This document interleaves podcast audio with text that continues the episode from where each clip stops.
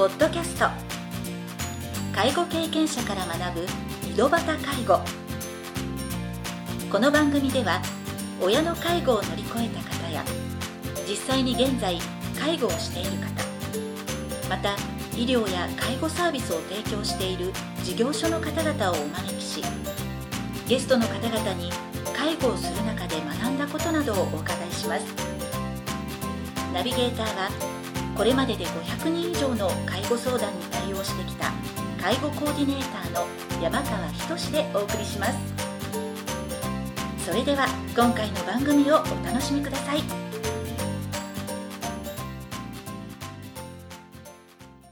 皆さんこんにちは。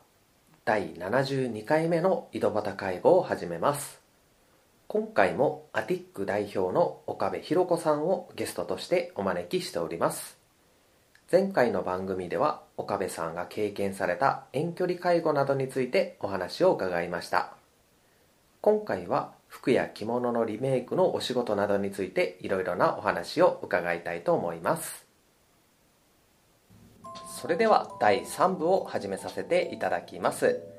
私が介護の仕事でご高齢の方と関わる中で戦争を経験された方は本当に物を大切にされるなと感じています。現在岡部さんは依頼者が大切にしてきた服や着物のリメイクの依頼をたくさん受けているとのことですが実際はどのようなきっかけで依頼されることが多いのでしょうか？やっぱりあのご両親、亡くなられて、あの着物とかをよくやっぱり、あの譲り受けてどうしていいかわからないと。でお洋服はまあそのまま着る方もいらっしゃるんですけど、はい、多少サイズを直してっていう方もいらっしゃるんですけど着物だけは着る時期がもうないと。でタンス。で自分も年取っていくにつれてもう処分をしていきたいのにやっぱりお母様の思い出とかそういうのは処分できないからでもタンスで邪魔だしっていうことで悩まれてる方がものすごく多いっていうのがやっぱきっかけなんですね。はあはあ、うん。まあ、ここでちょっとお話していいいいのかどうかわからないんですけども、はい、このリメイクをやるきっかけっていうのは、はい、遠くの地震の時なんですね。はい。あの大震災の時に東京自体にまだ住んでたんで、はいはい、東京のもうコンビニの電気も、あの看板も電気が消えるような状態の時に、一斉にやっぱり自粛ムードになってたんですね。その時にやっぱり私がたまたま住んでて事務所も構えてたとこが高級住宅街だったんですよ。はいはい、それでみんな自粛して新しいお洋服とか買いに行かなかったんですよ、はい、だけどやっぱ本当のお金持ちの人って我慢できないんですよね。何ヶ月も。もうあれがやっぱり何1年ぐらい続いて電気で、はい、あのバス自体が渋谷の真ん中を走ってるバス自体が間引き運転、はい、ガソリンがないんで、っていう状態の時に買うとやっぱりね罪悪感になるんですね。デパートで高級ブランド買って帰ってくるっていうのはものすごく皆さん罪悪感があって。でそういう時にタンス開けたらお母様の高級な着物があったけど着ないわって。でこれをリメイクしたら新しいものじゃないから罪悪感がないっていう感じで依頼されたのが初めなんですね。でそれがこう一人の方をやって、はい、こうポツポツとこう周りの方が、うん、あれそれだったらっていう 感じで、えー、本当にそのあのあの時は1年ぐらいですかねもう、うん、経済も冷え切って1年どころじゃないですね、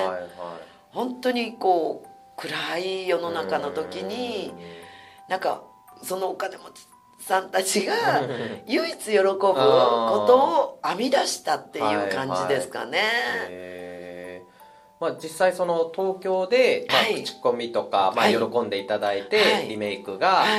の依頼が増えたということだったんですけど、それは、ね、今度春日に来てからっていうのはもうそういうねお知り合いの方また一からはいはいそうです。スタートじゃないですか、はい、でその時は私が今借りてる事務所が、うんはい、うちの母がもう何十年って通ってた美容院の斜め前で、はい、そこの先生の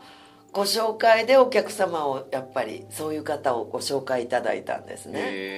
でやっぱり皆さん、はい、ちょっと高級な美容院なんで、はい、持ってるものが、はい、もう昔買ったお洋服とかが入らなくなったけど捨てれないとか息子さんの結婚式に着たドレスをどうにかしたいとかそういうのから始まったんですね。でその時に着物のこういうのも実はこういう東北の地震の時にあったんですよっていう話をさせていただくと「あら私もあるのよ」って言ってこう口コミで広まって。女性の口コミ力は。そうですね まあいいものであれば、はい、美味しいものでもそうですけど、はい、でその前にご紹介いただいたのがあの東京でもやってたんですけど社交ダンスの先生の衣装のリメイク、はい。あの、やっぱり社交ダンスの衣装って先生たちが着るのって高いんですよね、何十万もするんで、その曲が変わったからって簡単に新しいもの買えないっていうでそれをイメージ、曲のイメージに合わせてこういろんなものをつけてあげたりとか。で安いのを買ってきて、何にも飾りがついてないからこうつけてあげたりとか、そういうのは東京でもちょっとしてたんですね。でその時にこっちでたまたまその美容院の先生のところで知り合った方がダンスをやられて、で安いのを仕入れるからなんかやってくれないっていう方が先生ではないんですけど、こうベテランの方で、その方が周りにずっと知らせてくれて周りにはね社交ダンス。そうなんですで 発表会とかがあるじゃないですか、でその前にわーっと皆さん持ってきてくださるようになって だからなんかこうリメイクっていうものがメインのなんかこう仕事になってきて、でその時に着物がたまたまそのお客様で一人着物のリメイクをしたのを飾ってたんです、そしたら「あら!」っていう感じで、あの私のやり方としてリメイクはこう着物だけで作らないんですね、はい、なんかこうお洋服の生地と合わせながらこう作っていくんでなんか物珍しかったんだと思いますね。まあ、それがあの第一部でもお話、ね、はい、いただいてた、はい。まあ、いろいろな経験がそうなんです。役立ったそうですね。はい。まあ、実際にその岡部さんが、はい、まあ、本当いろいろやっぱり依頼者によって、はい、あの依頼する理由とか思いは、うんはい、あの本当それぞれ異なると思うんですけど、その服や着物のリメイクに対応する中で大切だなと思うことや気をつけていることなどがあれば、はい、教えてください。それはものすごくあるんですね、はい、っていうのがやっぱりあの私の打ち合わせっていうのはですね、はい、まず第一にお洋服に対しての打ち合わせってほぼ10分ぐらいで終わって、はいはい、あとの1時間ぐらいは雑談をするんですね、はい、そうするとその人の好みとかあの性格とか、はい、癖とかそういうのが分かってくると、はい、この人これがあると喜ぶなとか。その人が気づいてないような。そうなんですそうなんです。でこの人多分こういうのが好きだろうなとか。で行動範囲も分かるから、はいはい、あこの人にこういう提案すればあの着ていくとこがあるかなとかね。すごくそれが私にとっては大事なことなんですね。でそれがお客様を笑顔にする秘訣のような気がするのとあとやっぱりその雑談の中で、はい。親に対しての思いとかその服に対してのその昔買ったその服がなぜ捨てられなかったかっていうまあ、もちろん女性って現実的なんで 高かったっていうのは第一なんですね必ず。だけどその時代の思い出があるんですね。バブルの頃に自分がバリバリ働いてたい。い思い出なんですよね。でそれをやっぱりそこに埋めてあげないと洋服にしても何の価値もないんですよね。その作っても着なかったら。そうなんです。ね、うん、でお洋服をそのサイズを合わせてちょっとデザイン変えて作ってもそれが全くなくなってればその人にとっては新しい服でしかない。思い出はそこになくなっちゃう。っていうのは絶対に避けたいなと思ってるんですね。だから雑談をしていくとそこが見えてくる。だから本当に私の雑談がもうほぼ。でお茶を飲んでお菓子を食べながら雑談して、はい、そうするとですね最初の1回目はまあお茶飲んでさっと帰られるんですけど、はいはい、2回目からもう準備万端で長い七時をっていう感じで来られるんですね。でその後も必ずリピートがにつながっていく。でここ来るとなんか美味しいコーヒーと、あの入れたての美味しいコーヒーとかお茶とか、それとなんかお菓子を食べれるって言って、しばらくは今度ね遊びに来られるんです、ね、お茶を飲みに来られる。でもね人ってやっぱり、優しいんですよね。気持ちがねやっぱり皆さん優しくって、はい、何回かねこう遊びに来て、はい、1時間とか2時間いられると、はい、邪魔してごめんねって言われるけど、はい、なんか笑顔で帰っていかれると34回のうちの1回はお仕事持ってきてくださるように、それで自分が出すものがないと今度お友達を連れてきてくださる。本当にそれの積み重ねだったんですね。だからやっぱり思いっていうのだけはもう絶対に話しちゃいけないっていうその洋服に対しての思い出だけじゃなくそこに携わる世の中、その人が生きたその時代背景とか、全てですね。それとかあとお着物ってお母様のお着物っていうのは、家紋の入ったおよあのお着物をお洋服にされる時は、どっか見えないとこにお母様の家紋を残してあげる。それは必ずやってるんですね。でそうしないと昔の方の家紋って今はね結婚するとご主人の家紋になってしまうんですけど昭和初期の方のは女家紋男家紋ってあるんですね、はい、だから娘さんがお母様の家紋を忘れちゃうんですよもう。女お母様家系の方の家紋って一体何だったかしらっていう思い出さない方が結構いらっしゃるんですね、だからどっか見えないところにこう入れてあげとくと、あらそういえばうちの家紋何だったかしらっつった時にそこを見れば分かるっていうようにはしてあげたいなとは思ってます。うん、もう完全にその人のオリジナルの。そうです。うん。あのだからもう作り方もあくまでもオーダーと同じやり方です。ですね、はい、だから本当その話した内容によってその同じ洋服を持ってきても出来上がるものが違うっていうことですね。はい。はい。だからこういうふうな洋服にしてってサンプル持ってこられる方もあるんですね。だけど私が見て、この人にはもうちょっとこうした方がいいよねって言った時に仮縫いでそれを見せ、はい、してあげる、はいはい、で全くその生地を使って仮縫いじゃなくって別の生地で仮縫いするんで直せることはいくらでもできるようにしてあげとくんですね。その制作途中の中でもそうやってこういうイメージをどんどん膨らませて一緒に仕上げていくっていうことです。ねだから余計あの出来上がった時に喜んでいただける。いやいや本当そうだと思います、うん、もうだってねあの効率だけを考えると、はい、もう10分20分のそのお客さんの要望を聞いて「はい、はい、分かりました」って言って黙々と作って出来上がりが一番、ね、そうなんですそうなんです。本当はです、ね、効率だけ考えたら、はいはいはい。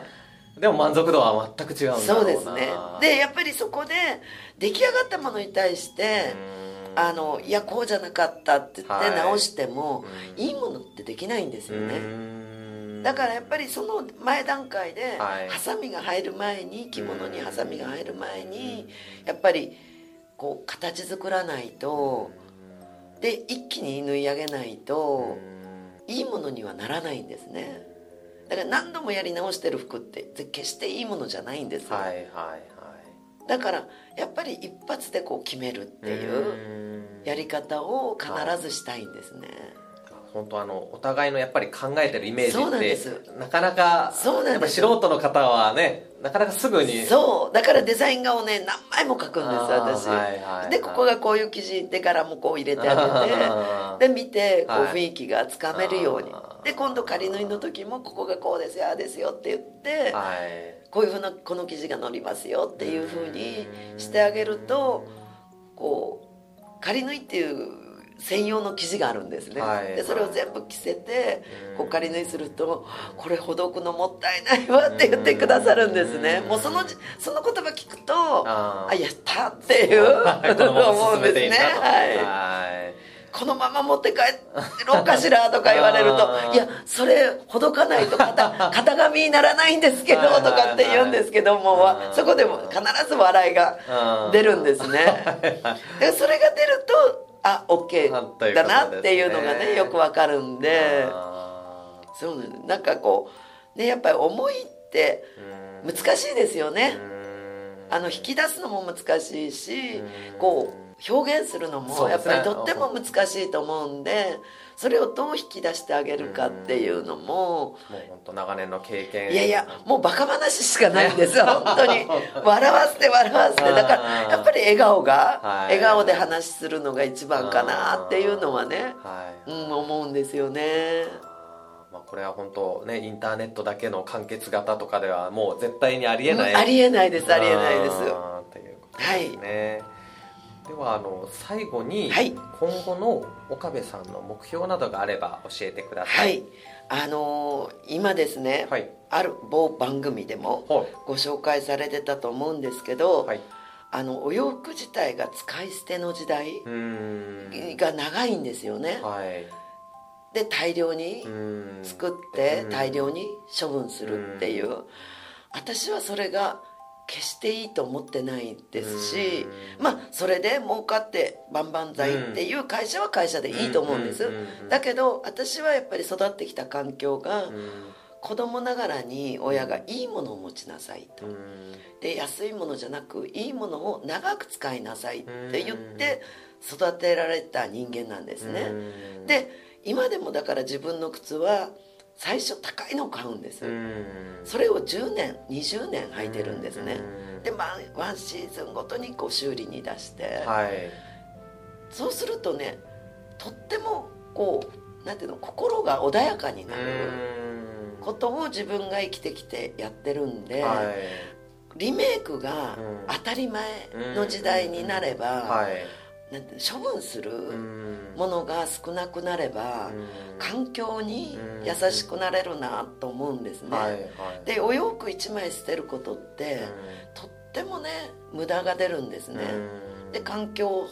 こうのなんていうんですかこう燃やしたりすると、はいはいはい。で特に安いものって合成だから燃やすといろんなものが出るんですね、でそういうことに税金が使われなくてもなんかやっぱり一人一人がそこを考えていく時代じゃないかなと。それでもうこれからの時代ってやっぱりはい。物が売れない時代にも突入してますんではい。やっぱりいいものを大事に着ようっていうのを全国でリメイクがあの私が東京で34年間うん。アパレル業界いて仲間たちがはい。もう復帰できないでいられ、ういて宝の持ち腐れで技術を持ってる人がはい。普通に主婦して生きていってる、だけど復帰したいけどもう業界が受け入れてもらえない人がいっぱいいるんですね、でそういう人たちにこの技術をはい。教えて、うん。アティックのなんとか店みたいなのをいっぱいですね。作ってだって同じことをねそうなんです。対面って考えると。そうなんです、うん。でうちでオリジナル商品も作ってるんで、はい。それを店頭に並べて、うん。それででもメインはリメイクのうん。ショップですよっていうことを歌いながら全国に展開できたらいいなっていううん。で独立採算制で全部やってもらえてややれたら本当に破棄する服がなくなれば本当にいいなと思うんですね。うん。だからそれを本当にゆくゆくはこう東京とか